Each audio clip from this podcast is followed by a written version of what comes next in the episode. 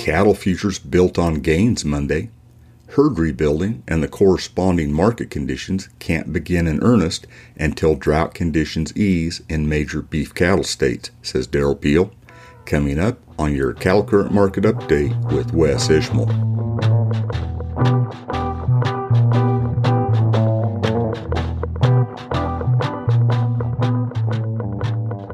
Howdy to all. This is Wes Ishmael with your cattle current market update for Monday night and Tuesday morning, the 16th of May. Cattle futures, especially feeder cattle, extended gains Monday, closing an average of $1.34 higher from 67 cents to $2.07 higher. Live cattle futures closed an average of 66 cents higher, except for 7 cents lower in spot June. That was with corn futures closing 5 to 7 cents higher through July of 24 on the coattails of wheat futures, with Kansas City closing 21 to 27 cents higher through May of 24, fueled by follow through support from the World Agricultural Supply and Demand estimates, along with concerns about the Black Sea Initiative. Soybean futures closed 5 to 10 cents higher through July of 24. Negotiated cash fed cattle trade was inactive on light demand in all regions through Monday afternoon, with too few transactions to trend, according to the Agricultural Marketing Service. Last week, live prices were $2 lower in the southern plains at $170 hundredweight, mostly steady to $2 lower in Nebraska at mainly 176 and a dollar lower to $3 higher in the western corn belt at 175 to 177. Dress prices were a dollar lower in Nebraska at $280 and steady to $5 lower in the Western Corn Belt at 280. The weighted average five area direct fed steer price was 20 cents higher on a live basis last week at $174.13 a hundredweight, but it was $1.46 lower in the beef at 279.48.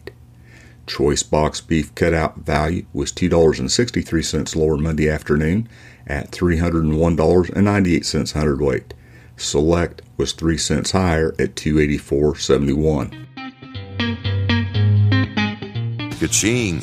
More pounds, more calves, more profit. Studies show Hereford Genetics increase net profit by $51 per cow per year. That's $20,000 in additional revenue for a typical 400 cow outfit. And calves sired by Hereford bulls continue to add value through the chain. A documented $30 per head in feedlot profitability. That's real money and real results. Get more ka-ching.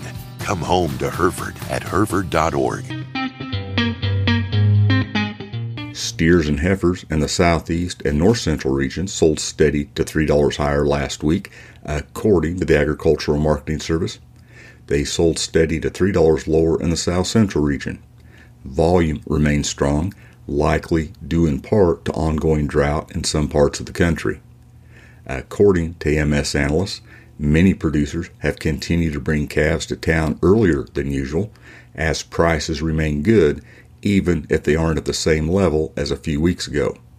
They add that large, if not huge, runs of cows came to auctions last week in cow calf states as ranchers look to conserve grass. On Monday, feeder steers sold three to six dollars higher at Joplin Regional Stockyards in Missouri. Feeder heifers sold six to ten dollars higher, with instances of up to fifteen dollars higher for four weights to five weights. There are 5,972 head on offer. At Oklahoma National Stockyards, steer calves and feeders sold steady to $2 higher. Feeder heifers and calves sold steady. There are 4,105 head on offer. Turning to weekly southeast summaries, steers and feeder bulls weighing less than 500 pounds sold mostly $2 lower to $2 higher in Kentucky, and then mostly steady to $4 higher at heavier weights. Feeder heifers sold mostly steady to $3 lower, but with instances of $3 higher. In Tennessee, feeder steers sold mostly 3 to $5 higher, while feeder heifers sold unevenly steady with instances of $5 lower. Finally, feeder steers sold mostly 2 to $6 lower in Arkansas. The exception was 2 to $5 higher for steers weighing 500 pounds. Feeder heifers weighing less than 600 pounds sold 3 to $6 higher, and there is no test on heavier weights. Major U.S. financial indices closed little changed but higher Monday, with apparent optimism about the debt ceiling talks. The Dow Jones Industrial Average closed 47 points higher, the S&P 500 closed 12 points higher, and the Nasdaq was up 80 points. West Texas Intermediate crude oil futures on the CME closed from $1.07 to $1.08 higher through the front six contracts. Despite improving moisture conditions in many parts of the country, persistent drought in key cattle states continues to impact the overall industry, says Derrell Peel, Extension Livestock Marketing Specialist at Oklahoma State University. In his weekly market comments, Peel notes two recent USDA reports underscore forage challenges in the southern plains and central plains. One is the weekly crop progress report for the week ending May 7th. Peel points out year over year pasture and range conditions were significantly worse in Kansas and Oklahoma. As well, Peel says the recent crop production report paints a dour picture of hay inventory in those same areas. For the beginning of the hay crop year, May 1st, Peel says U.S. hay stocks were down 13.4% year over year, and they're down 26.4% from the 10 year average.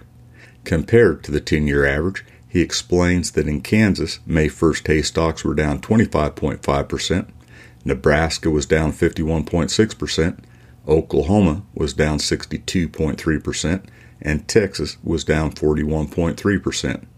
He adds dry conditions are challenging new hay production in four of the top 10 hay producing states, which account for about 21% of total U.S. hay production on average. Those states are Texas, Nebraska, Kansas, and Oklahoma.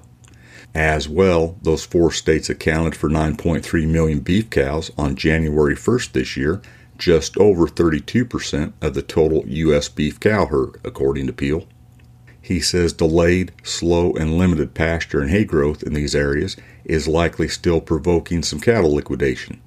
Total beef cow slaughter through April this year is down 11.2% from last year's elevated level. However, he says it's likely that reduced beef cow slaughter in drought free areas is masking some additional herd liquidation in these worst drought areas. Bottom line, Peel says, the much anticipated herd rebuilding and corresponding market conditions in the beef cattle industry cannot begin in earnest until drought conditions ease significantly in these major beef cattle states. That's your cattle current market update for Monday night and Tuesday morning, the 16th of May. This is Wes Ishmael. Thanks for listening.